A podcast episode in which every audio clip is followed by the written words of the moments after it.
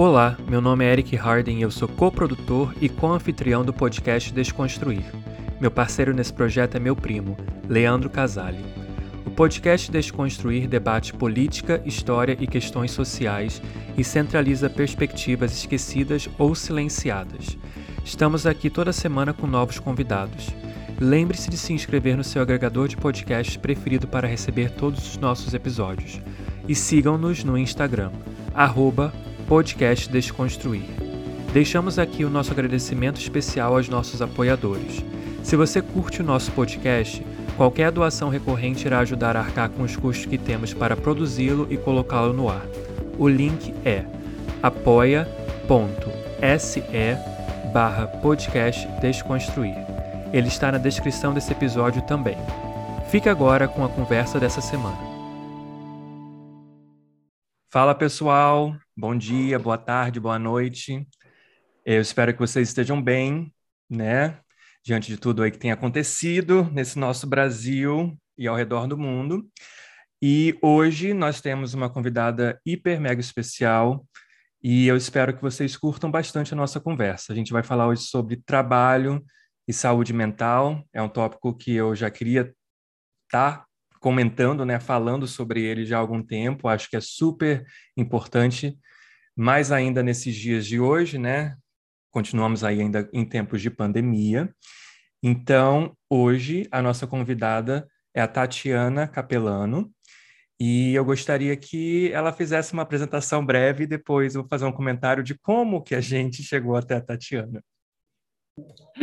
Tudo bem, vamos lá. Boa noite, bom dia, boa tarde. Vou seguir o seu... seu roteiro. Primeiro, Eric e Casali, obrigada pelo convite. É, bom, me chamo Tatiana Capelano, eu sou bacharel em Relações Públicas, depois eu fiz uma especialização em Semiótica e Psicanálise, que é uma, um, uma especialização que chama Clínica da Cultura, né? Então a gente vai discutir as dimensões da cultura e o impacto sobre o sujeito, né, no contemporâneo, e caminhei ali para um mestrado em Ciências Sociais, aqui pela P U C de São Paulo, é, para discutir e estudar a relação que a gente tem com o trabalho hoje em dia no contemporâneo, né? Paralelo a isso, trabalho muito. Sempre brinco que, apesar de ser uma crítica do excesso da produção, eu não estou imune a esta lógica. Trabalho, tenho uma consultoria, é, faço uma série de projetos é, para algumas organizações, dou aula, tinha um restaurante, fechei na pandemia. Uau. Então, tem uma atividade a menos agora. Então, esse é um pouquinho do, da pessoa que está aqui com vocês hoje. Como se você já não tivesse um prato cheio aí de tarefas, desculpa o trocadilho, mas...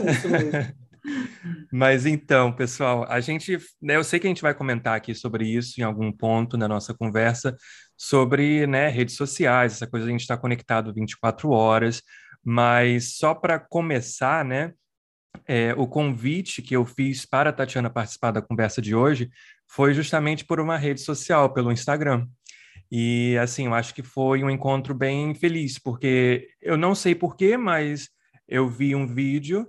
E aí, quando eu cliquei no vídeo, era um vídeo que você falava sobre a síndrome de burnout no, na geração de millennials. Eu ouvi o vídeo inteiro, porque eu falei, sinto todos esses sintomas que ela está descrevendo aqui. Me vejo aqui. Literalmente, eu sou esse avatar. Eu me identifico também.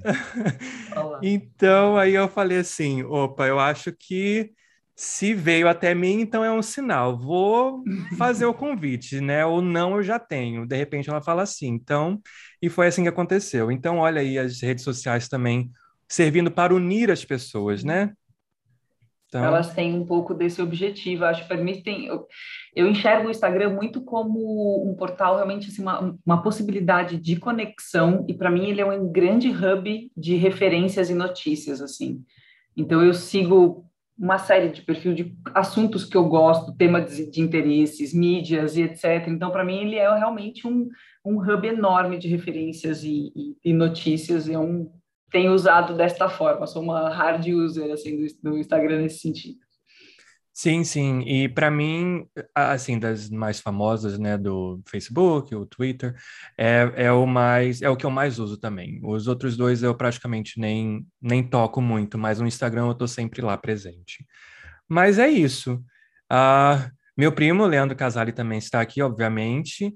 E tem alguma coisa para adicionar ah, antes da gente começar? É, só para comentar que a Tatiana, assim como o Caio, né, é a nossa segunda convidada, fruto desse contato através das redes verdade, sociais. Verdade, verdade. Caio Andrade, para quem não ouviu o nosso episódio, né, a gente falou sobre comunismo e anticomunismo, é, também foi através do, do Instagram, né? A gente foi lá, não, a gente já tem, vamos mandar uma mensagem. E o Caio, assim como a Tatiana, foi super simpático, super solícito e, e topou essa conversa com a gente. Então, Tatiana, mais uma vez, né? A gente já agradeceu quando você aceitou o convite, mas é bom deixar registrado aqui. Muito obrigado por você estar dedicando o seu tempo aqui para a gente, para os nossos ouvintes. É, como todo mundo que acompanha nosso podcast sabe, a gente costuma gravar de noite, né? Então, depois de um dia cansativo de trabalho, no meio de uma pandemia, enfim, a gente está aqui conversando sobre trabalho, exercitando um trabalho, executando um trabalho que é esse podcast, mas ao mesmo tempo com um carinho muito grande, porque ele é, é fruto de uma parceria minha e do Eric, né? Então é como se fosse uma, uma gestação que, que veio ao mundo nesses últimos meses. Então a gente faz cansado, mas faz com muito prazer e a gente dá muito valor a todos os convidados que vêm aqui. Então, muito obrigado mais uma vez, Tatiana. E vamos embora, porque o papo de hoje vai ser maneiro pra caramba. Com certeza. Então, vamos lá, Tatiana. Já, já vou começar já com uma pergunta bem facilzinha, uh, que é, o que seria considerado trabalho? Né? Já que já tocamos nesse assunto, vamos aí já entrar de cabeça nele. Muito bem. É, essa pergunta é uma pergunta complicada, mas vamos começar por ela. É, acho importante dizer de antemão que o trabalho é um objeto que perpassa é, muitas ciências, né? Muitos estudos. Então, a gente pode observar o trabalho desde a administração, vamos dizer de uma forma extremamente pragmática, caminhando, passando pela, pela psicanálise, pela sociologia, pela antropologia. A gente pode pegar várias áreas de saber, né? Pela filosofia, e eu escolhi olhar o trabalho primeiro por uma dimensão mais filosófica, é, e para isso, obviamente, eu vou me valer aqui de trazer um pouco dessa reflexão para vocês, é, da obra de uma filósofa que chama Hannah Arendt, né?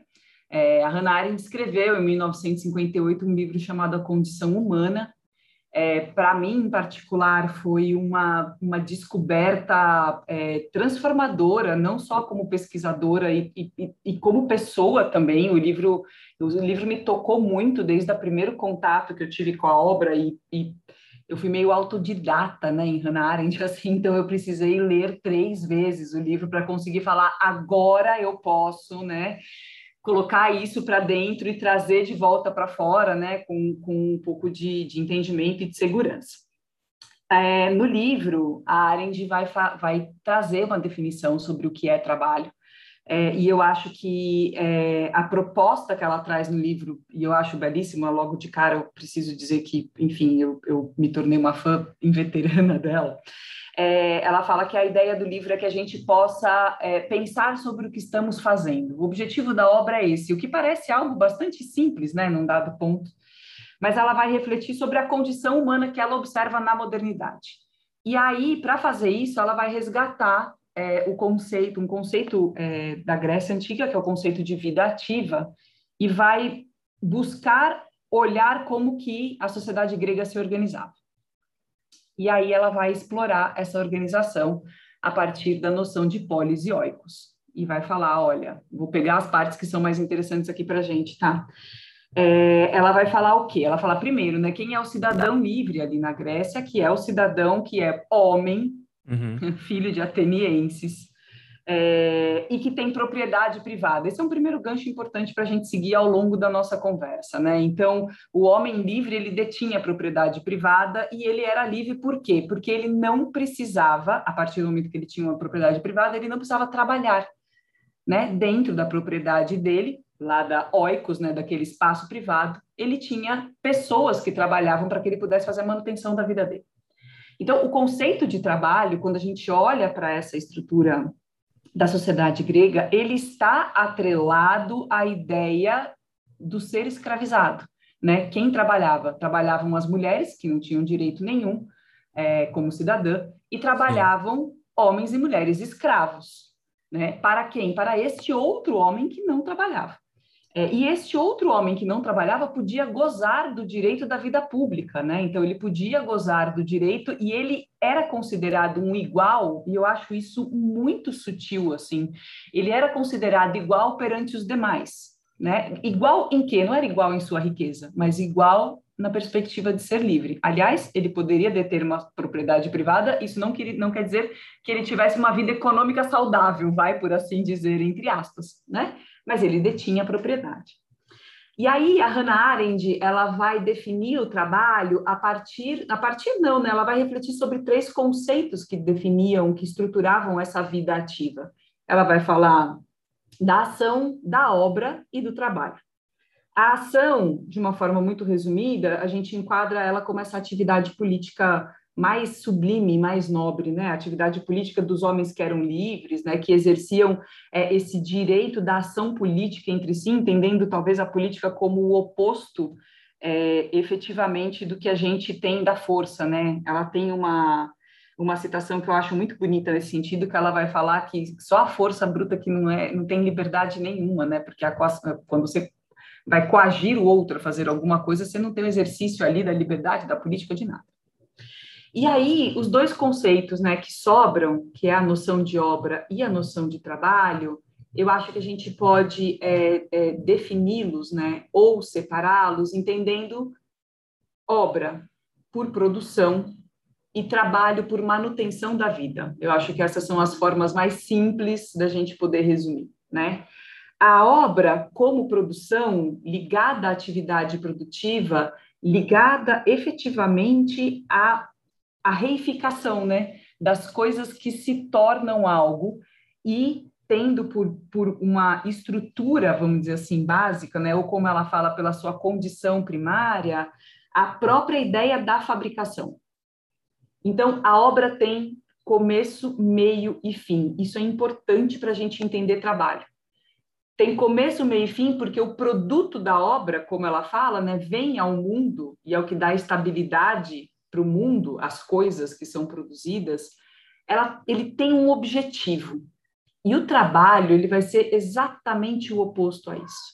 Então, o que, que é o trabalho nessa dimensão? O trabalho, ele tem a condição, né? A condição principal do trabalho está ligada à própria vida, à condição da existência, porque o trabalho se relaciona com um processo que é biológico, é o próprio trabalho do corpo em se manter vivo.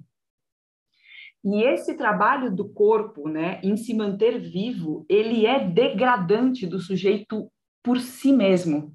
Tanto que a Arendt vai falar que o trabalho só termina quando o corpo morre. Então, por uma perspectiva filosófica, a morte pelo trabalho não é uma incoerência.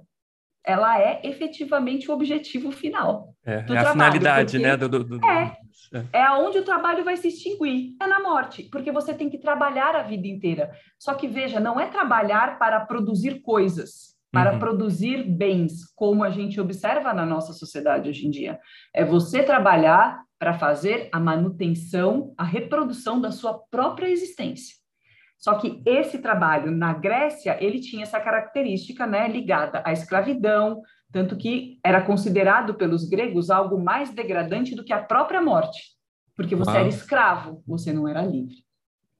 Yeah. Então, é, eu gosto de trazer esse conceito dela é, do trabalho, porque ele mostra exatamente para nós que, se o trabalho está relacionado à vida, aquilo que o sistema capitalista, depois, na modernidade, se apropriou foi de algo muito poderoso. Porque ele se apropriou para a sua produção da nossa força vital como ser humano. E aí, eu falo que aí começa a encrenca, né? Nessa mistura, a Arendt traz muito isso no livro dela, né? É, essa mistura que o sistema capitalista faz em transformar trabalho e obra em uma só dimensão. Então, uma possível primeira reflexão é como que a gente faz uma clivagem de volta desses dois conceitos, uhum. até para que a gente possa valorizar atividades produtivas que não são valorizadas. Esse é um primeiro ponto. Uau, muito interessante isso. Então, quer dizer, no, no sistema que a gente vive hoje, né, que é o sistema capitalista, essas duas coisas foram fundidas, né? Elas estão Exatamente. Aí caminhando juntas. Então, você não sabe quando que começa a obra, quando que começa o trabalho, né? Quando que termina o outro. É meio que uma coisa só. Exato. É, e é tão curioso isso que a Arendt vai mostrar no livro dela que as, as línguas europeias na antiguidade, elas tinham, é, ela, elas usavam palavras diferentes para falar da produção e do labor.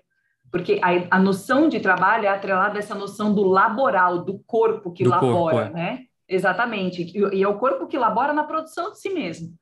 Então, claro, né? E aí eu sempre discuto isso, né? De uma certa forma. Quando a gente adentra a modernidade, né, e começa a ter o trabalho acontecendo dentro daquele, dos espaços das indústrias, né, começa lá nas indústrias de tecido, inglesa, etcétera e tal, quando a gente começa a ter o trabalho acontecendo ali, as pessoas precisam, elas tinham que aderir, vamos dizer assim, a algo que até então era considerado degradante, era considerado coisa de escravo, né, de pessoas que não eram livres. É aí que eu digo, né, é, e, e eu olho no meu mestrado para isso, que nasce uma ideologia em relação ao trabalho, porque discursivamente o sistema capitalista precisou criar ou precisou dar a esta atividade até então degradante do sujeito uma nobreza, uma dignidade, para que as pessoas pudessem aderir àquilo. E aí, obviamente, a, a, a dimensão trabalho e produção, ela, ela se funde, né? E vira um objeto só. E talvez estejamos aqui hoje em virtude dessa, enfim, desse movimento, que é um movimento discursivo, né? Do sistema total. Sim, sim. Total sentido. Eu, eu só, enquanto você estava falando, Tatiana, eu estou aqui claro. também anotando algumas coisas para Eu também, já fiz as minhas anotações, já comecei. Às vezes nem é pergunta, às vezes é só um comentário mesmo, eu levanto a bola e você pode comentar depois também. Mas eu achei interessante, a primeira coisa que eu anotei foi quando você falou sobre a Hannah Arendt, que o ato dela de refletir sobre o trabalho começa, ela define como um pensar sobre aquilo que estamos fazendo, né? E aí, isso a gente, acho que a gente vai discutir mais para frente, mas eu acho interessante a gente pensar no hoje em como parar para pensar sobre aquilo que nós estamos fazendo num mundo que não permite a gente parar em nenhum momento, né? Porque a, a gente, a gente é levado a fazer milhões de coisas ao mesmo tempo e o momento da reflexão, ele se perde completamente e, e quase que se torna uma coisa meio que mecânica, né? O viver vai se tornando uma coisa meio robotizada. Isso tem, eu acho que isso, a gente vai aprofundar isso mais para frente, mas já vale uma provocação para a gente tocar nessa bola daqui a pouquinho, ou se você achar melhor começar agora, fica à vontade. Eu acho, assim, é, o paradigma do tempo, para mim, é o ponto central de tudo que a gente observa na, na nossa sociedade, né? É, desde a modernidade, o tempo foi virando uma outra dimensão, a gente se relaciona com o tempo de outra forma, e sim... É, o sistema não pode dar para nós espaço para pensar, porque o espaço para pensar é uma ameaça para o próprio sistema, né? Então, o que a gente observa é que essa intensificação é, é, ou essa aceleração do tempo, na verdade, dentro da modernidade e que deságua aqui nessa pós-modernidade de uma forma muito mais é, violenta, é uma maneira de nos manter afastado de qualquer espaço de reflexão. Tanto que eu digo, morrer, morrer não é resistir ao sistema, porque a morte ainda é um mercado, mas parar é resistir ao sistema. Eu sempre digo que eu tenho o sonho de escrever um conto sobre uma menina que está andando, uma, uma mulher que está andando na rua e ela para, porque parar é não produzir, e não produzir é a única forma de resistir ao sistema.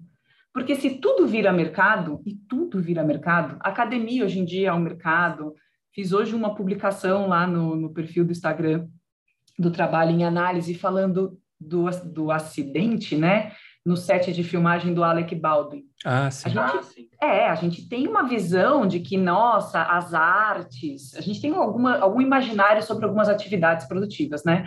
As artes, o cinema, advogado, é, é, chefe de cozinha. Tem um imaginário de uma glamourização que não existe, porque é tudo mercado igual, que tem uma lógica produtiva igual e que busca, acima de tudo, o resultado financeiro.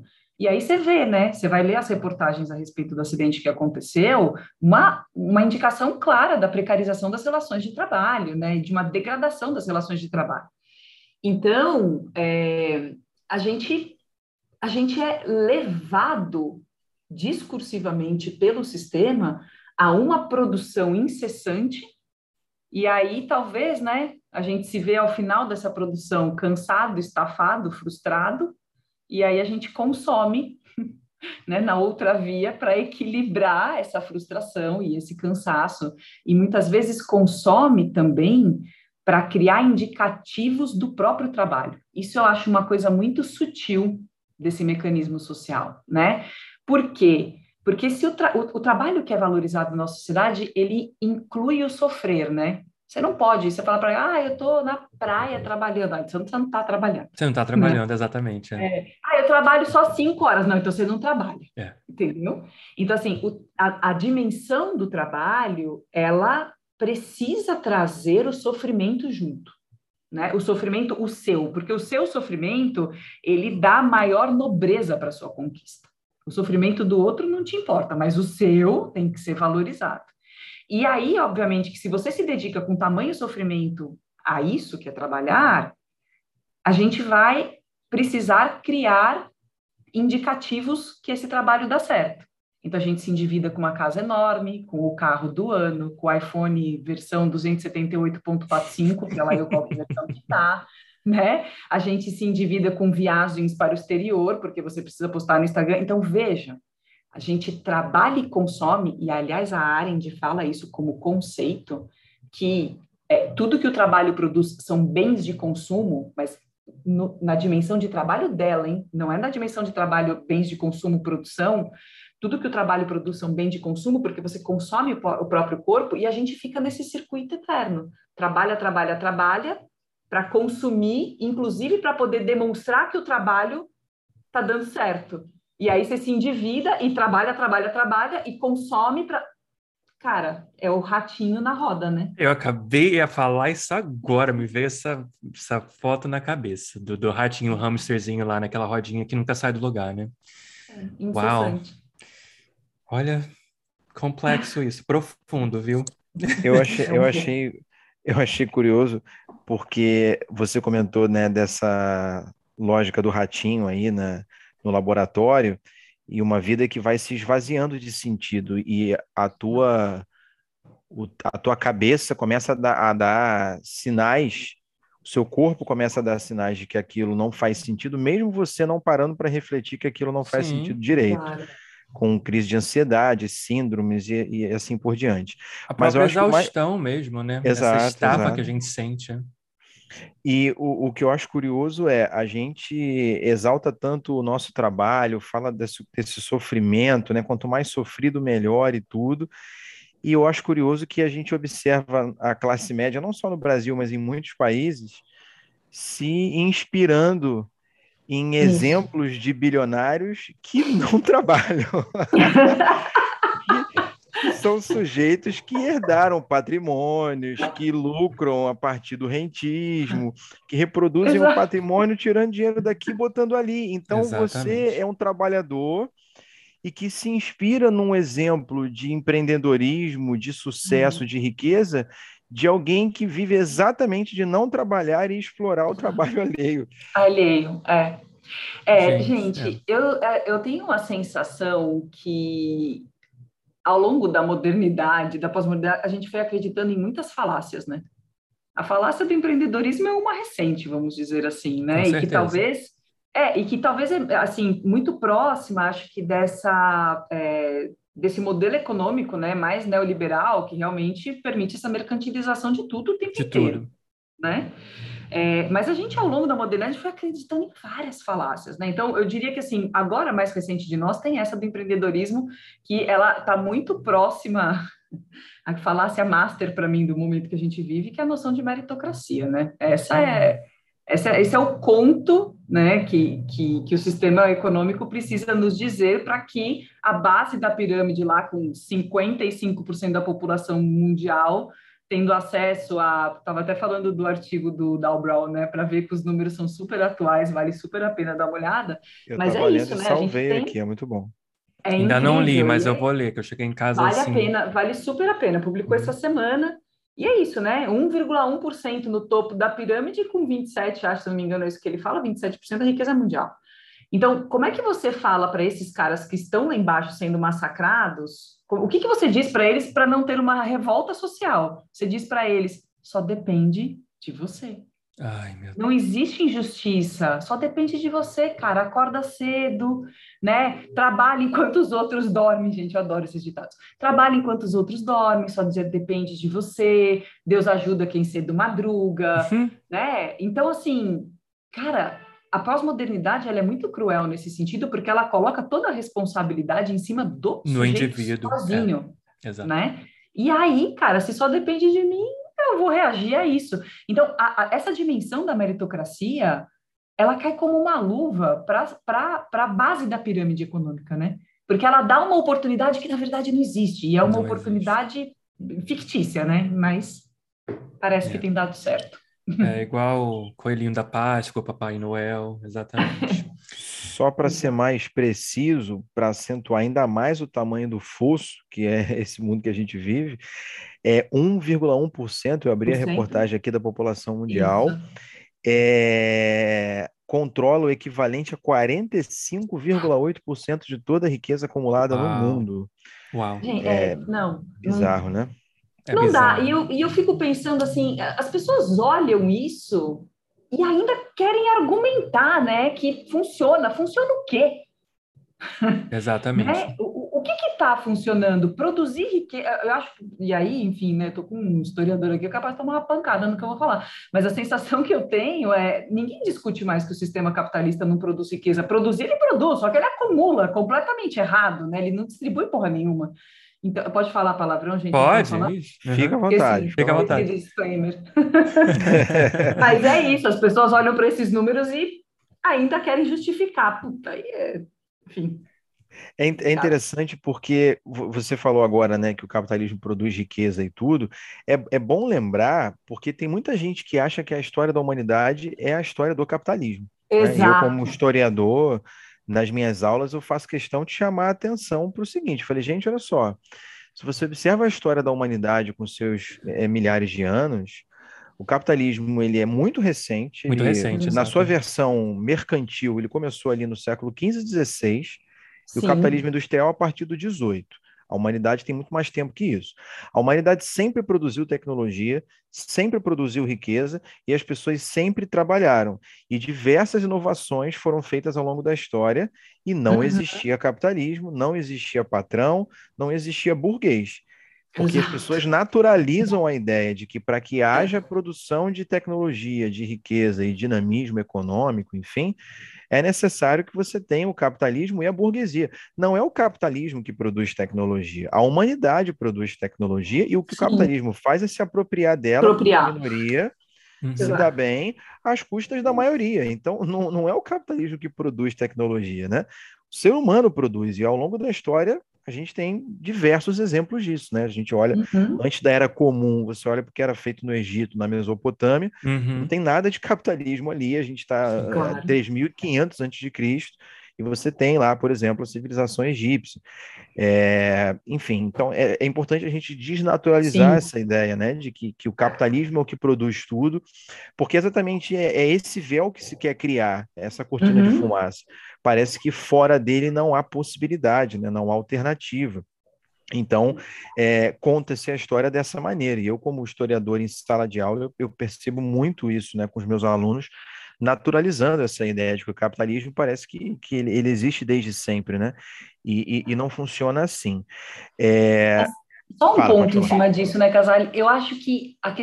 eu acho que essa palavra é importante para a gente refletir, né? Tudo que o capitalismo faz é naturalizar aquilo que não é o naturalizável, né? O que Exatamente. Não é o natural, na verdade. Né? Ele naturaliza que ele é o único produtor e a única via possível. Ele naturaliza a ideia de que a desigualdade ela é uma consequência benéfica. Benéfica não, mas é uma consequência que não há nada para se fazer sobre ela. É inevitável. É inevitável, exato, Eric, a palavra é essa. Ele naturaliza que o sofrimento é prazer, porque o que acontece no trabalho é a naturalização da ideia de que o sofrimento é prazer, Sim. entendeu? Então, a força motriz do capitalismo, na minha opinião, ela é muito mais discursiva do que estrutural, porque discursivamente ele faz a gente acreditar na falácia de que a tecnologia ia nos libertar do trabalho. A gente acredita nisso ao longo da história, né? Que a tecnologia, em algum momento, ia nos libertar do trabalho e permitir que a gente trabalhasse menos. E o que a tecnologia vem fazendo ao longo do tempo é nos tornar cada vez mais escravos do próprio sistema, né? Mais dependentes. Ele fala é. isso lá em dois mil, em, na década de trinta, né? Que ele escreve o livro dele e vai falar que, olha, os Estados Unidos, as, as nações ricas vão ter horas, jornadas de horas de quinze por cento, porque a tecnologia vai nos libertar. Então, tudo que, que o capitalismo vai fazendo ao longo do tempo é naturalizar o que não é. Vai naturalizar a estrutura, uma estrutura baseada é, é, é, na diferença, né, entre homens e mulheres, né, nesse machismo estrutural, tudo isso, na força do homem branco. Então, yeah. ele é um, é, uma, é um conto da carochinha. É o conto da carochinha, exatamente. A gente acredita. Mas só para só para com, completar esse tópico, vocês dois não acham que, né, eu aqui, mero professor de, de inglês, mas enfim, vocês dois não acham que é, o sistema que a gente já é inserido, já desde o momento que a gente entra na escola, toda a educação é voltada para a manutenção claro. Desse sistema que já está aqui operante. Então, é difícil, até quando você vê, tipo, comentários, a gente até já teve convidados aqui que falaram sobre isso, sobre, por exemplo, a pobre de direita, sabe, assim, esse termo, né? Mas é, quando você é inserido nesse sistema, é, é uma coisa complexa de você sair dele. E como a gente já falou aqui agora, agora há pouco, se você não tem realmente as ferramentas, o tempo para poder parar, pensar e refletir sobre as coisas, você vai ficar naquele automático. Então, você não vai nem chegar a questionar algo que, como a gente está falando aqui, não é uma coisa natural. Claro, porque, Eric, eu... eu peguei o gancho do Casali para falar da questão da naturalização, porque acho que a segunda palavra que a gente tem, pra, que a gente poderia observar para entender a questão do capitalismo é a instrumentalização, né? Sim. Ele instrumentaliza tudo. Tudo. Instrumentaliza o corpo, ele instrumentaliza o sujeito, ele instrumentaliza as relações. Então, tudo que é feito desde a educação infantil é feita para instrumentalizar o sujeito, para ser um sujeito perfeito para o mundo do trabalho. Porque o mundo do trabalho é o mundo do capital, né? Uhum, então, é, eu costumo brincar, né? Eu, eu, eu, eu falo que eu gosto de, de, de ironizar muitas vezes, porque eu acho que a ironia permite que a gente jogue tinta nas coisas para poder enxergá-la mais claramente, né? E eu costumo falar, esse sujeito instrumentalizado, quem é? Quem é o sujeito ideal para o mundo do trabalho? É o cara que está, provavelmente, o cara, a mulher, tanto faz, né? A, Sim, pessoa, a pessoa que está é. medicalizada, porque ela não tem, ela, ela, deixa, ela se torna menos autônoma, né? Então, medicalizada, porque exausta, estressada, burnout, T D A H e síndromes e todos os labels que a gente vai colocando, não? Então, assim, medicalizado é a pessoa que está alienada, não tem tempo, não pensa e não quer pensar. O que eu ouço isso, tipo, ah, eu, mas eu não quero saber disso. Uhum, ah, eu não quero saber sobre política. É. E você Sim. fala, mas, cara, viver um ato político no dia que você nasce, né, criatura? Então, assim, as pessoas não querem saber, porque também me parece, acho que o Casali pode me corrigir se eu falar besteira, por favor. Eu Sim. acho que tem, me parece que tem uma confusão também do que é política com sistema político, né? Exatamente, é. O ato de você votar, da gente falar de partidos Isso. políticos e as pessoas confundem, mas, mais uma vez, porque né? nem se é explicado isso, né? Exatamente, então tem pra uma qual, sobreposição. Qual, a quem serve isso? Para qual interesse que vão explicar ah, uma coisa dessa? Exatamente. E aí eu acho que assim, o cara que está medicalizado, alienado e isolado, porque isso. O isolamento, ele é... A Arendt trabalha muito isso quando ela traz o conceito dela da ação. O isolamento, ele impede a ação política, porque a ação política só acontece quando tem pessoas em presença de pessoas. Né? Ela vai falar, não, não é o homem, são os homens que habitam o mundo, que têm o poder de realizar a ação política. Né? E a, a ação política ela é transformadora, né? Porque ela não tem fim, como a obra, uhum. Ela não tem fim em si mesma. Então, ela tem um potencial enorme de, de, de derivar dali transformações. Então, isola, medicaliza e aliena, cara... A gente, como é que a gente sai disso, assim, é, é. É, é, é são, são muitos, muitos layers, né, muitas Sim, camadas, camadas. Assim, em cima desse sujeito para ele conseguir respirar, né. É. Perfeito, Uau, eu, perfeito. eu, eu é, é, acrescentando o que a Tatiana comentou, sobre essa questão da, da educação, de todo esse véu que é criado e essa alienação, um autor que se debruça muito sobre isso é o Gramsci, por exemplo, né? E ele vai falar exatamente desse aspecto, de que é, esse capitalismo ele não é forte apenas pela coerção, mas ele é muito forte exatamente pela produção de consenso, onde você vai produzindo essas naturalizações. Então, a escola é um aparelho de hegemonia, a, o quartel é um aparelho de hegemonia do capitalismo, porque ele é tudo, tudo reflete a ideologia dominante, né, da classe dominante.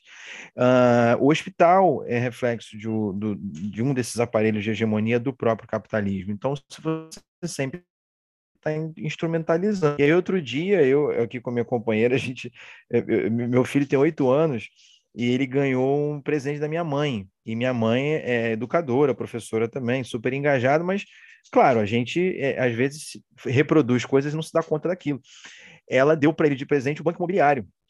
É, e, assim, percebam como que, desde cedo, as crianças já são ensinadas a terem como objetivo de vida o enriquecimento, o, o olhar para o próprio umbigo, o poder da compra, o consumo, jogo da vida... As séries de televisão que tem na Netflix, infantis, que são aquelas séries americanas, sabe, bem bobas mesmo, de, de aquela família branca e tudo, e tem o carro, é aquele padrão de vida e é aquele sonho que é vendido, e você está ensinando a criança desde cedo é, em, em coisas que aparentemente são bobas, né? Mas num jogo de tabuleiro você está ensinando a criança que o objetivo da vida dela tem que ser enriquecer, né? Então você vai produzindo consensos, né? Por isso que o meu preferido era o detetive. Porque eu era curioso. Eu falava, ah, banco imobiliário, não, não quero esse não. não. Jogo da vida, não, não, não. Detetive, quero esse. Joguei Mas muito. Mas olha, essa questão da produção do consenso é uma questão cultural, né? Sim. O que, que eu quero dizer com isso? Na psicanálise, é, é, olha-se muito para essa questão do sujeito, né? O sujeito nasce numa cultura que está dada. O que, que isso significa? Que a gente nasce num mundo em que os significantes... já tem os seus significados, e o trabalho é um deles, né? Então, esse trabalho que ao longo, esse significante, né, a palavrinha trabalho, que ao longo do tempo foi ganhando um significado, né, de é, dignidade, de decência, é, de sucesso, de, daqueles que são, eu sempre falo isso, né, quem trabalha é merecedor, quem não trabalha não é merecedor nem da própria vida, porque a gente permite que essas pessoas morram de fome por falta de completa assistência, porque simplesmente são pessoas que não trabalham.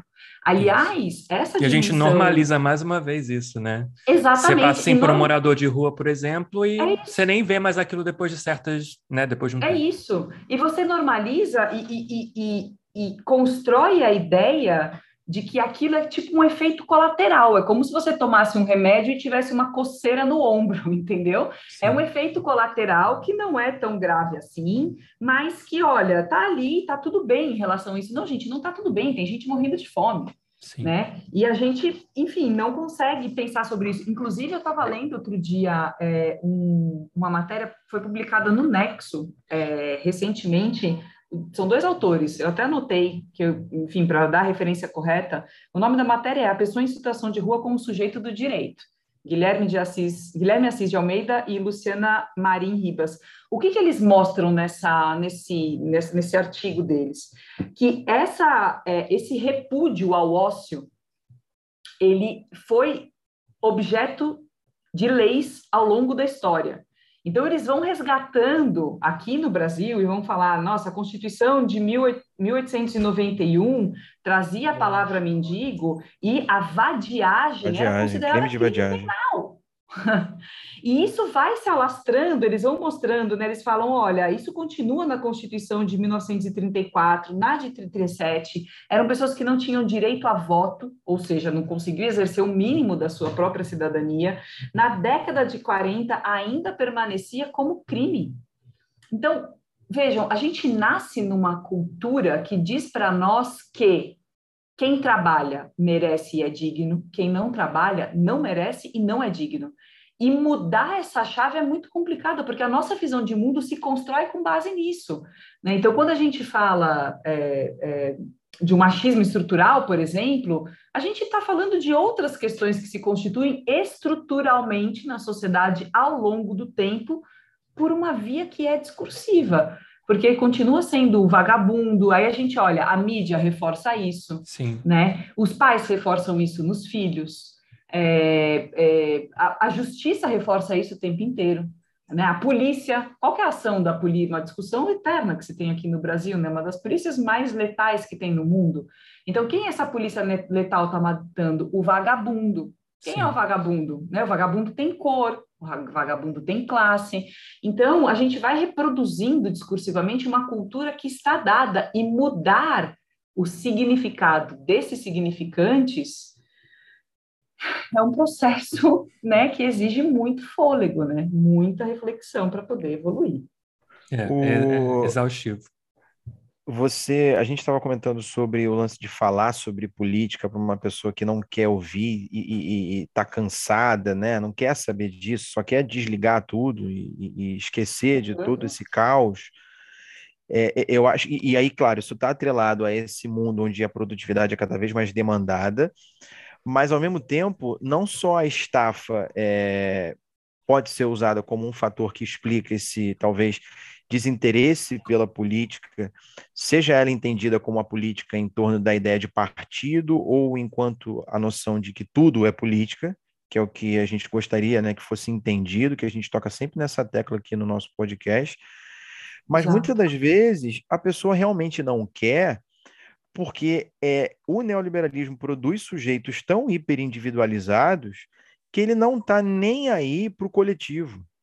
Ele, ele, ele não quer, ele não está interessado em saber se tem gente morrendo de fome, ele sabe que existe, é, ele sabe que aquilo é um problema, mas ele, ele não, não quer agir para, de alguma forma, transformar aquela realidade, porque, obviamente, essa pessoa está dentro da sua zona de conforto.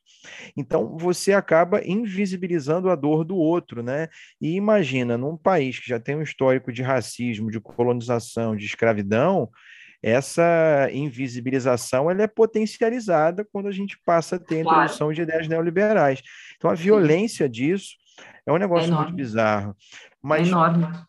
Tatiana, você levantou uma bola que eu já tinha anotado como pergunta aqui, eu vou, eu vou colocar, é, porque eu estava até, inclusive, comentando isso em sala hoje, fazendo uma questão, porque a gente está agora no, próximo do Enem, a gente está só fazendo questão de vestibular, né? E aí... É, você falou da questão do ócio e de como isso é mal visto. E aí eu lembrei do papel que o cristianismo protestante tem nisso. Protestante, né? É isso. Uhum. É, como que essa religião, essa manifestação, uma vertente do cristianismo, contribui para moldar essa nossa visão de mundo, principalmente no Ocidente, né? Uhum. Dessa ideia do, do, da ideologia do trabalho, que é um ponto que está no nosso roteiro aqui também. Como é que dialoga, né, protestantismo e ideologia do trabalho? E eu acho até que a gente precisa é, fazer alguns ajustes, né, nesse, nessa reflexão, né, porque o protestantismo, vamos chamar, o protestantismo raiz, para usar, né, os termos que se usam, o protestantismo raiz, ele permitia o enriquecimento do homem em vida, isso não era mais um pecado, como era, né, é, para o catolicismo antes, para o cristianismo antes, É, ele permitia esse enriquecimento em vida, mas o enriquecimento que tinha valor era o enriquecimento que permitia o desenvolvimento da comunidade. Não era o enriquecimento individual. A noção de enriquecimento individual não é nem protestante, ela é puritana. Ela está bem mais para frente aqui na história, ela está bem mais perto da gente. O puritanismo, sim, ele, ele, ele se afasta, inclusive, claro que é, é, as proposições de Calvino deixam sementes para isso, né? Mas ele se afasta do calvinismo em alguns pontos, porque ele vai permitir que esse enriquecimento seja individual, completamente individual. Então, foi uma religião que ela serviu muito mais para instrumentalizar o discurso do sistema e ajudar o Estado a legislar sobre as questões da propriedade privada novamente. Como então, é, quando a gente olha lá é, para o texto do Weber, né, da, do protestantismo, ele, ele não esbarra, ele vai fazer a reflexão, mas ele não vai esbarrar necessariamente nesse ponto, porque é um ponto que é muito mais ligado ao puritanismo, é muito mais perto da nossa, de nós agora, né, do nosso tempo. Então, complicadíssimo, né, nesse sentido, porque é uma religião que, se, se bem que faço um parênteses na minha própria fala, não sei se há como ser diferente uma religião nesse sentido, mas ela é uma religião que serve ao interesse, de novo, da elite, né? De quem domina e de quem tem o poder. Ela não é uma religião que serve para libertar o povo, ajudar o povo a enxergar é, qualquer outra coisa. Então, eu acho que a gente precisa entender que, sim, o protestantismo tem um papel fundamental nisso quando ele vira essa chave, né? Porque é, ele vai permitir que o trabalho, esse trabalho que enobrece o homem, seja reconhecido e valorizado. Só que assim também, né? De novo, estou com o historiador aqui, me corrija se eu estiver falando besteira. A gente entende que o, o próprio sistema capitalismo, ele surge concomitante com a, com a própria modernidade, concomitante com a indústria, né? Então, a gente não dissocia capitalismo de indústria de modernidade. Não dá para dizer quem veio primeiro, né? Eles, se um não existisse, talvez o outro não teria existido na sua forma como é. Então, é óbvio que... O, e, e quem liga, eu acho que é, esse é um ponto para mim que eu acho muito interessante, né? Quem une essas três dimensões, o sistema financeiro, a industrialização e a própria modernidade, quem une isso, para mim, é o trabalho. Porque é o trabalho que permite que o sistema, né, se estruture, é o trabalho que acontece dentro da própria indústria, então aquele espaço das indústrias, né, onde o trabalho começou a acontecer, ele era, a própria reflex... era o próprio reflexo do que é o sistema, né? Hierarquizado, desigual, etc, etcétera. Então, e aí vem uma religião para colocar um, uma camada em cima disso para dizer que, para normalizar, né? Para dizer, é, é, é assim, é assim que funciona. Baita pepino, pepino histórico, eu diria. Uau! E estamos aí com o reflexo, né, e o, as consequências disso, hoje. Até hoje.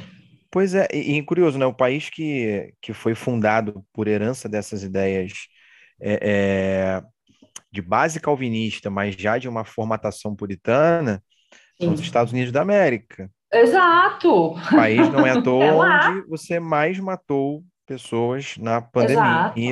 E metade do país, não sei se é essa a estatística, né, primo, mas uma boa parte do país não está querendo se vacinar com o argumento de que é o meu direito enquanto indivíduo, ou seja, dane-se a coletividade, o eu está acima do coletivo, né? É essa alienação que a gente estava comentando até agora e que produz esses efeitos que a pandemia, acho que terminou de escancarar ainda mais para quem não queria enxergar, né? E sim, nesse sentido, eu fico pensando o seguinte, né? Eu vou, vou me valer de um autor que eu, eu sou apaixonada, que ele chama Christophe Dejours. Ele é um psicanalista francês. Ele é, criou, vamos dizer assim, é, uma ciência que chama Psicodinâmica do Trabalho, porque ele foi estudar a forma como é, o trabalho impacta a estrutura psíquica, né? Então, ele tem uma cadeira disso, né? Ele criou esta disciplina. E o Dejours, ele vai, é, eu acho que ele tem uma, uma importância nessa conversa que a gente está tendo, porque ele vai nos ajudar a entender, é, por, o, o, para além, né, do que é o trabalho em si, o que, que nós, como indivíduos, vamos buscar no trabalho, de alguma certa forma. E aí, o que, que o Dejours vai falar, né? Que o trabalho, na verdade, ele é o empenho que o sujeito faz, né, da sua personalidade numa atividade que é circunscrita já de saída por pressões materiais e sociais, né? O trabalho que está dentro dessa dimensão. E aí ele vai falar, o trabalho é muito poderoso sobre nós, porque ele convoca o indivíduo não só fisicamente, ele não convoca só o corpo biológico. O corpo biológico, ele está a serviço do trabalho, mas ele convoca também o que o Dejours vai chamar do que é o corpo erógeno, que é o corpo das relações sociais, que é o corpo dos afetos. Então, ele convoca o sujeito tanto fisicamente como de uma forma É, é, subjetiva, e isso é muito poder, poderoso sobre nós. Então, a gente é implicado pelo trabalho, é, porque nós somos implicados por esse corpo que experimenta o mundo, e experimenta o mundo também pelos seus afetos, né? E por que que eu estou falando que isso vale para esse ponto que a gente estava falando, inclusive da alienação?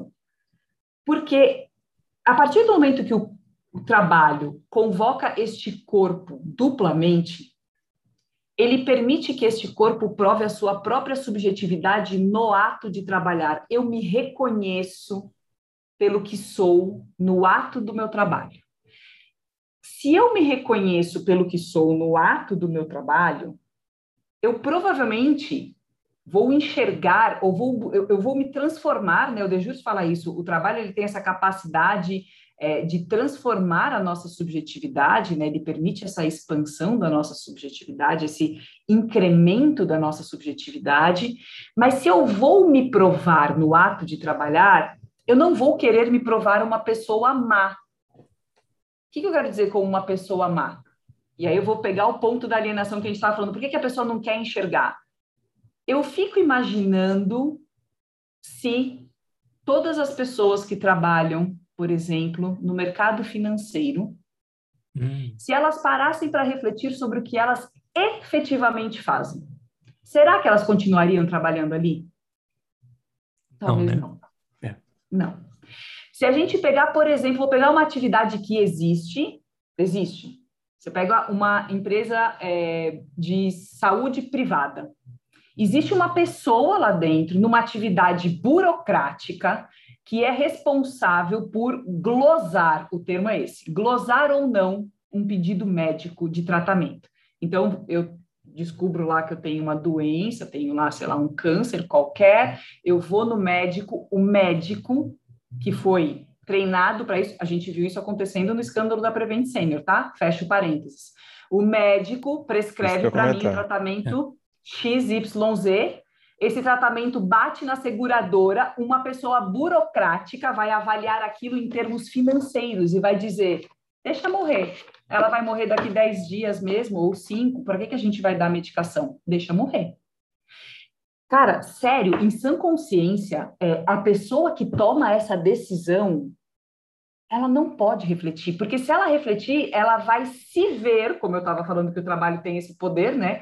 Ele nos ajuda a perceber quem somos, né? Ele, ele, ele nos ajuda a construir e a provar a nossa própria subjetividade.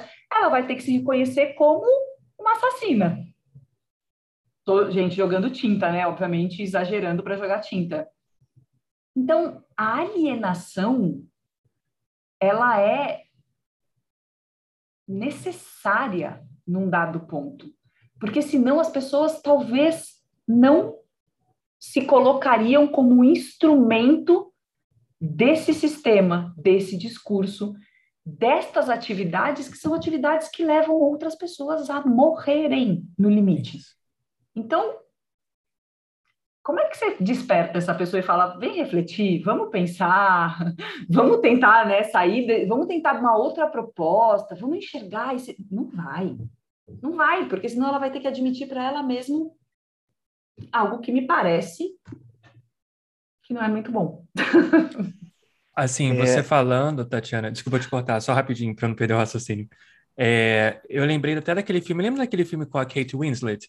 Que acho que foi até o filme que ela ganhou o Oscar por ele, Oscar. Que, ela, que ela fazia, né, uma alemã, e, assim, nas cenas de julgamento, no final do filme, eu estou dando spoiler, tá, pessoal, mas o filme já tem lá, sei lá, mais de dez anos. duzentos anos. É, pois é. é. Nas cenas de julgamento, ela falava assim, mas eu não fiz nada, eu estava fazendo só o meu trabalho. entendeu? Eu tava só seguindo ordens, uhum. que era o que a maioria das pessoas que foram julgadas, né, o julgamento de Nuremberg, Sim. por exemplo, que Sim. disseram, repetiam essa fala Sim. várias vezes. Tipo assim, eu só estava Sim. simplesmente seguindo ordens, porque se eles parassem para pensar e Sim. refletir, Sim. né, eles não iriam talvez até suportar ah. o peso daquilo que eles estavam fazendo. No caso Sim. dela, no filme, ela era até analfabeta, ela não sabia, né, ler. Então, tanto é que o menino que ela encontra depois, ele fica lendo histórias para ela. Claro. Mas é, é muito interessante isso, porque eu e acho que a gente olha, não para para pensar. E, e esse ponto, é, bom, vou voltar nela, porque eu acho ela fodona, falo dela mil uhum. vezes mesmo. A Arendt escreveu, né? Um livro que chama Eichmann em Jerusalém, exatamente, sobre, sobre o processo de julgamento do Adolf Eichmann, que, que era conhecido como, é, como é que ele era, é, especialista da causa judaica dentro hum. do sistema. Então, ele que coordenava é, os trens que iam para os centros de concentração, para os centros de extermínio, ele que coordenava. E quando foi ter o julgamento dele, ela saiu de Nova York, ela já estava em Nova York, uhum. ela foi cobrir pela The New York, a revista. Aliás, esse artigo que você procura na internet, você acha, é lindíssimo de ler, que é o que virou o livro. Sim. Ela foi cobrir e ela voltou exata- a, a, a expressão banalização do mal, que hoje em dia até em si mesma está um pouco banalizada, Sim. mas a dimensão da banalização do mal está neste livro quando ela fala exatamente esse ponto, Eric. O sujeito vira instrumento do discurso do outro e ele se vale, tanto que ela fala, é, a banalidade que ela vai falar do mal, não é que o mal ele é, ele é, é comum, todos nós temos um pequeno Eichmann dentro de nós. Não é isso que ela fala. O que ela vai falar, ele é banal no sentido de simplório. Tanto que ela fala, esse cara, ele é tão, ele é tão vil que ele não consegue se valer de nada além de clichês. Então, tudo que ele usa para argumentar o que ele fazia eram clichês. O que são clichês? São verdades dadas que você simplesmente, né, usa discursivamente. Sim, reproduz. Tá, o livro... O livro é incrível, eu leio aquele livro e você fala... E eu acho que, assim, a gente consegue essa noção do clichê que instrumentaliza, a gente vê muito na nossa sociedade aqui no Brasil hoje em dia, né? Então, não se reflete, compra-se a ideia desde a mamadeira de piroca, uhum. né? Kit gay. A ideia... Exatamente, kit gay, mamadeira de piroca, é, compra-se... Comunismo. Gente, o que, que é o comunismo? Quem é, Casali, me ajuda, quem é este comunismo, por favor, que as pessoas dizem que existe e que é, um, é, um, é uma coisa que está na sociedade? Me explica, por favor, porque eu não sei. É.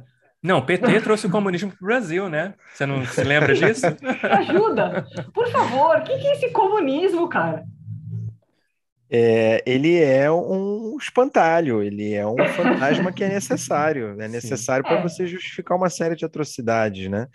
É, e ele já cansou de ser usado como bode expiatório em diversos momentos da história do Brasil, está longe de ser a primeira vez, mas é, quem está ouvindo tem o nosso episódio lá sobre o comunismo e o anticomunismo, a gente falou bastante sobre isso, vale muito a pena vocês escutarem. É, e, e você, Tatiana, comentou da Hannah Arendt, tinha exatamente o exemplo que eu ia citar, era esse caso do Eichmann mesmo, né? Sobre o, a banalidade do mal, e ela... ela foi para lá, é interessante observar isso, ela que é judia, né?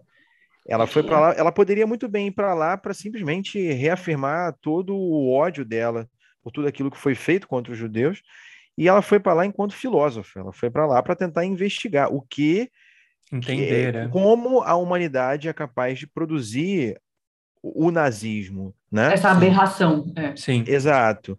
E, na verdade, é, ela... se espanta, talvez, e quem lê também o texto, é um, é um sujeito como outro qualquer, um funcionário público, é um ser comum, um burocrata, é isso que qualquer a gente não... um pode reproduzir violências bizarras, é, instrumentalizado por esse sistema, né? Isso não significa dizer passar pano para o cara, ela não ela não está tirando a responsabilidade dele da coisa, claro que não, mas ela foi, inclusive, taxada entre alguns judeus como... É, é, defensora, não sei se é essa palavra, né, do Eichmann, sendo que tentar entender não significa aceitar, né? Ela foi lá num esforço muito importante de tentar compreender esse processo.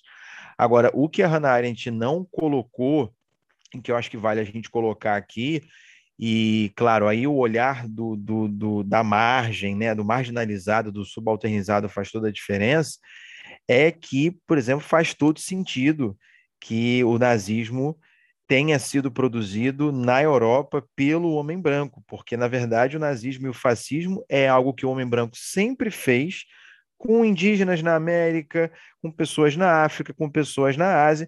Então, a África, a Ásia, a América já conheceram vários Hitlers, né? A diferença é que o Hitler fez o que o europeu sempre fez com os outros, só que com as próprias pessoas brancas dentro do continente europeu. E aí choca, né?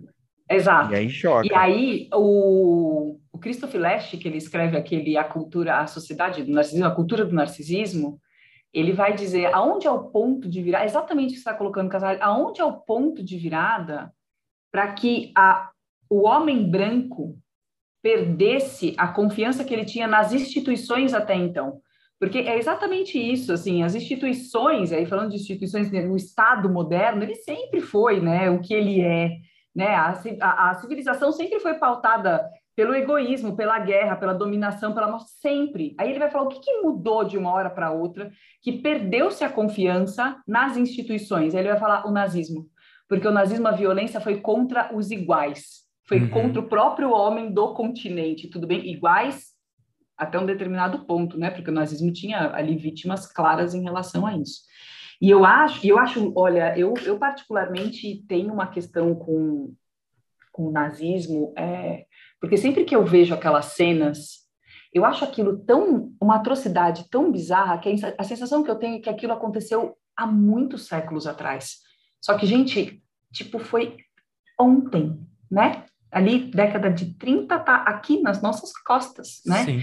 Então, a gente não tem nem cem anos Exato. Dessa bizarrice, né? Então, é, eu acho que, assim, a Arendt, principalmente, eu, eu particular, particularmente, é, isso é uma visão bastante é, minha, os três livros dela sequenciados, né? O Origens do Totalitarismo, A Condição Humana e o Eichmann em Jerusalém, para mim, eles são quase uma sequência, apesar deles tratarem de objetos diferentes. Por quê? Porque tudo que ela está discutindo ali é a, a, a instrumentalização da tecnologia a favor do sistema, nos três livros. E o nazismo nada foi, nada mais, quer dizer, foi um monte de coisa, né? Mas ele também foi a instrumentalização da técnica a favor do terror, né? Então, ele conseguiu ter a dimensão que ele teve porque o nazismo tinha uma estrutura metodológica, processos, tecnologia, tudo a favor. E ela vai discutir o tempo inteiro isso, nos três livros. E o Eichmann, o que, que é? Ele é só ilustração, né? Ele é só a figura que ilustra exatamente essa humanidade que instrumentaliza, to, instrumentaliza tudo e todos ao ponto de tornar o outro morrível, dispensável, é. matável, porque você tira do outro a própria humanidade daquela Exatamente. Criatura. Então, assim, é, e, e se a gente faz uma aproximação, eu não vejo nada muito diferente do que a gente vive hoje em outros moldes, né? Você não tem um campo de concentração, mas você tem, enfim, o sistema penitenciário, penitenciário. que a gente tem, que é um, que é um absurdo. Uhum. Né? Polícia então, nas favelas. A tortura, então, né? Com pessoas a gente presas. Falou sobre isso, militarização das cidades. Gente... Exato. É. O que muda muito, eu, eu, de fato, eu não sei, assim, e eu, eu vou confessar para vocês que eu tenho uma grande paixão lendária de que é o David Bowie, né? E eu quase todo dia eu acordo e penso o que esses dois estariam falando para nós e nos ensinando nesse momento. Eu acho que ela estaria perdendo os cabelos dela, de desespero, de ver que, assim, a gente vem arrastando é, essa dimensão cruel da modernidade para o nosso tempo atual, sem mudar nada, pior, né? Só intensificando, só tornando tudo mais denso, mais pesado, mais difícil. Então, realmente, a gente... Não é por menos que a gente está nesse quadro que a gente está de adoecimento, né? É. Voltando ao, a, ao que você começou a falar, é só... Porque a gente tem hoje um avanço tecnológico, mas é. as táticas são as mesmas. São as mesmas, são as mesmas. No último capítulo do, do Origens do Totalitarismo chama Ideologia e Terror. Bom, é um terror ler o... é um terror ler o próprio capítulo, né? Porque ela, ela, consegue, ela consegue deixar tão claro essa instrumentalização discursiva, e ela vai mostrando que esse terror... Porque a gente vive um terror hoje em dia, né? Então, cria-se essa, essa noção de que tudo é perigoso, cria-se essa noção dessa violência extremada. Gente, os da Atena da vida, essas porra que aparece na T V, né, que cria esse pânico coletivo, e a gente vai aceitando cada vez mais instrumentalização, né? A gente vai aceitando cada vez mais é, é, é, segurança, ou, né, uma segurança, uma pseudo-segurança que vai, na verdade, cada vez mais controlando a gente em tudo o tempo inteiro. A gente vai aceitando essas coisas que a gente deveria barrar. Eu tenho uma sensação que a gente está quase, de fato, vivendo o admirável mundo novo, assim. A gente está nesse limite de chegar ali, porque acabou, né? Eu lembro quando eu fiz a minha banca, no final, um dos, um dos membros da banca, ele virou e falou assim, olha, a sua perspectiva é um pouco dramática. Ele falou, não tem saída? Eu falei, eu não tenho a menor pretensão de achar uma resposta, mas particularmente acho que estamos ferrados. Assim, não sei é. muito bem como é que evolui disso. Exato, é, não, exato. Não é à toa a quantidade de distopias que a gente vê o cinema, né, produzindo e tal. O que mais está na moda é falar do, do fim dos tempos. E, e isso é chocante, né? Porque a gente consegue é, imaginar o fim do mundo, mas a gente não consegue imaginar o fim do capitalismo. Fim do... Ma, é, o Mark uma Fisher solução fala que a gente disso. Vive hoje. É. Mark Fisher fala disso lá naquele livro dele, O Realismo Capitalista, e isso é produto dessa instrumentalização toda, né? Você imagina o mundo acabando, mas você não imagina uma alternativa a esse sistema, né? Então a gente vê como isso é forte. Mas eu não sei quanto tempo a gente já tem, por isso o nosso primeiro bloco está tá perto Sim. da gente encerrar, Tava mas eu, aqui, eu acho que vale a gente... Acho que vale puxar um ponto que, que a Tatiana já começou, que é essa questão, cadê, do trabalho como, como identidade. Num dos nossos episódios anteriores, Tatiana, você vê que uhum. o primo, eu estou sempre jogando para a galera escutar os nossos episódios anteriores, né? Que bom, obrigado. eu né? aproveito. É, a gente estava falando sobre saberes, Tatiana. E aí, uhum. uma pergunta que é reflexo muito dessa questão do trabalho, como que ele forja a nossa identidade, a nossa subjetividade, né? É aquela pergunta que fazem para a gente quando a gente é criança. O que, ah, que a gente que vai ser quando ser. a gente crescer, né? E, na verdade, nós já somos alguma, somos muitas coisas a partir do momento em que a gente nasce, né? A gente tem desejos, sonhos, vontades, e parece que a gente só se torna alguma coisa para esse sistema a partir do momento em que a gente passa a trabalhar para ele. Né? Então, eu, eu acho que isso dialoga com esse ponto do trabalho enquanto identidade. A gente já começa aqui os episódios do, do Desconstruir com os convidados se apresentando e falando sobre a sua formação, né? Por isso que no episódio que a gente fez com a Roberta foi legal, porque ela não falou primeiro do Lattes dela, ela foi e levantou a bola, foi a única, né, até agora que fez foi isso. Foi a única, é, mas eu estava sou... falando sobre um outro tópico. Exato, ela aproveitou e foi exatamente incorporou a lógica do episódio. Ah, é, eu sou fotógrafo, gosto de fotografia, gosto de viajar, de dança. E aí depois ela foi, uhum. né, e, e, porque a gente já tem esse hábito de apresentar e puxar o nosso currículo para legitimar a nossa fala. E, e como se a nossa profissão fizesse da gente o que a gente é. É, é enfim. Até quando você... Uma das primeiras... Só desculpa, mas uma das primeiras coisas quando você apresenta, né, uma pessoa para outra, você fala, ah, fulana de tal, essa daqui ela é professora, né? Ele é não sei o que, médico. E até quando você também não conhece, quando você vai perguntar, você faz o quê? É uma das primeiras perguntas que a gente faz. É, eu costumo brincar que se você é educado, você pergunta o nome primeiro, né? Depois você pergunta o que a pessoa faz. Você é minimamente educado, né? E eu falo muito isso para as minhas alunas, os meus alunos, eu falo, façam um teste, né? Porque, vejam, eu acho que a gente consegue observar essa representação que o trabalho é, faz de nós para o outro, porque é isso, né? O trabalho, ele vai nos identificar duplamente. A gente já falou do que ele identifica nós para nós mesmos, né? Nessa questão da subjetividade e tal. Mas ele também nos identifica para o outro, para a sociedade, para a família, para o amigo, para todo mundo, né? E a gente consegue observar a força disso, eu costumo dizer, por vários exemplos. Esses que vocês estavam dando, o que você vai ser quando crescer? Você tem que estudar para ser alguém na vida. Quando você conhece alguém, meu, qual que é a primeira pergunta? Ai, qual é o seu nome, o que você faz? Ou onde você trabalha, né? E aí tem o, o locus, para mim, do trabalho digno hoje em dia, que são as firmas, que eu brinco, né? Elas são o lugar aonde se produz esse imaginário da dignidade. Como se estar lá garantisse que aquelas pessoas são completamente íntegras e éticas e hum. né, capacitadas e... Enfim... Pula essa parte, porque é uma outra discussão enorme.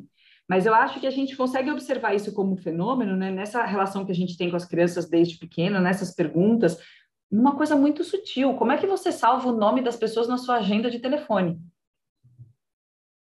Provavelmente você coloca Perfeito. lá, Eric, onde trabalha, Casali, uhum. onde trabalha, Tatiana, Sim. onde trabalha, e assim sucessivamente. O que, o que eu acho disso, na verdade, é que, assim, simbolicamente, isso nos mostra o quê? Que o trabalho substituiu o que antes tinha valor na antiguidade, que era a questão da herança. Hum. Eu não preciso mais do meu sobrenome, meu sobrenome tem pouco valor. No mundo com sete vírgula três bilhões de pessoas, ser capelão é, não quer dizer nada mais, entendeu? Verdade. Então, o trabalho vai substituindo essa relação. E ele vai nos colocando, e, e obviamente ele vai nos identificando o tempo inteiro para o outro, né? Quando a gente se apresenta, o que, que a gente está querendo fazer é, é, é criar uma relação, né? Então eu falo o meu currículo, porque eu, eu, ao falar o meu currículo eu me coloco em um determinado lugar. É quase um teatro, né? Eu me coloco num determinado papel e isso regula a posição do outro em relação a mim, né? E assim, essas relações vão sendo... ou criando as aberrações do você sabe com quem você está falando, que é uma jabuticaba brasileira, né? O você sabe com quem você está falando. É uma jabuticaba brasileira, né? Que quer indicar o quê? Eu tenho um trabalho melhor do que o seu, eu sou mais status, bem sucedido né? do que você, eu tenho um status, um cargo. Eu tenho horror a nome de cargo, gente.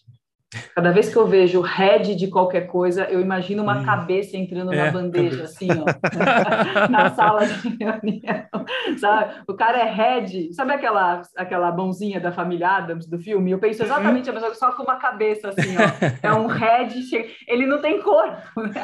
Aquilo é uma coisa absurda, mas enfim, um baita glamour ser head, ser é. C E O. C E O, é. C E O. O cara é C E O dele mesmo.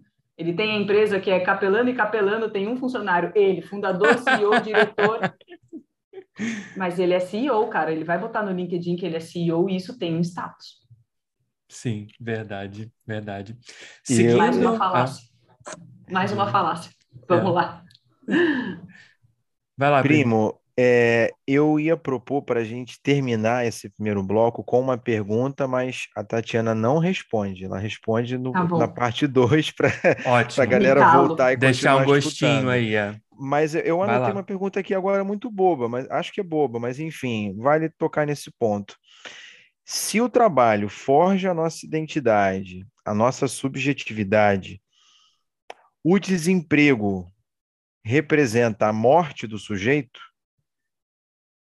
E aí? Aguardem o próximo episódio que vocês vão ter a resposta dela. Tan, tan, tan, tan. Ok. Vamos lá, então. Mas, mais uma vez aqui, vamos agradecer a todo mundo que nos ouviu até agora, né? Eu sei que a conversa está maravilhosa, para mim, pelo menos. Assim, poderia ficar aqui oito horas, mas eu não vou fazer isso com vocês dois. Mas obrigado mais uma vez também a quem nos apoia no Apoia-se. Qualquer ajuda lá é muito, muito importante, começando aí com um real, se você puder nos apoiar e manter esse projeto do Desconstruir vivo, a gente agradece já. Se não puder, pelo menos compartilha esse nosso podcast. Joga aí no, no grupo da família, no grupo da igreja, vamos causar discórdia, né? Vamos lá, estamos aí para isso. Fale bem, fale mal, mas fale de nós. É isso, usar o algoritmo, né? Exatamente, exatamente. Então é isso, a gente se encontra lá, pessoal, na parte dois. Olá, pessoal, aqui é o Eric Harding, só para dizer que esse é o fim da parte um da nossa conversa. A parte dois estará disponível nos próximos dias no seu agregador de podcast preferido.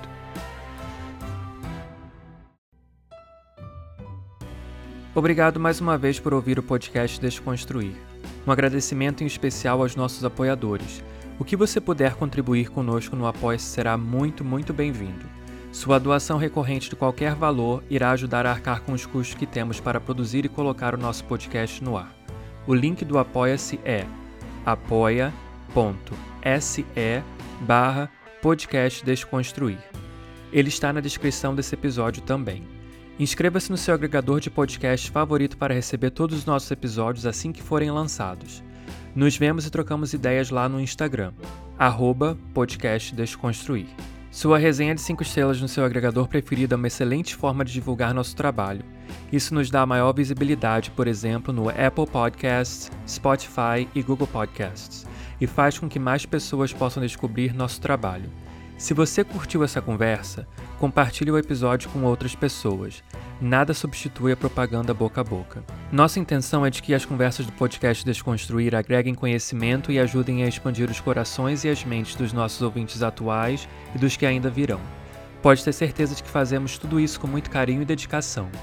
A gente quer saber: o que você vai desconstruir hoje?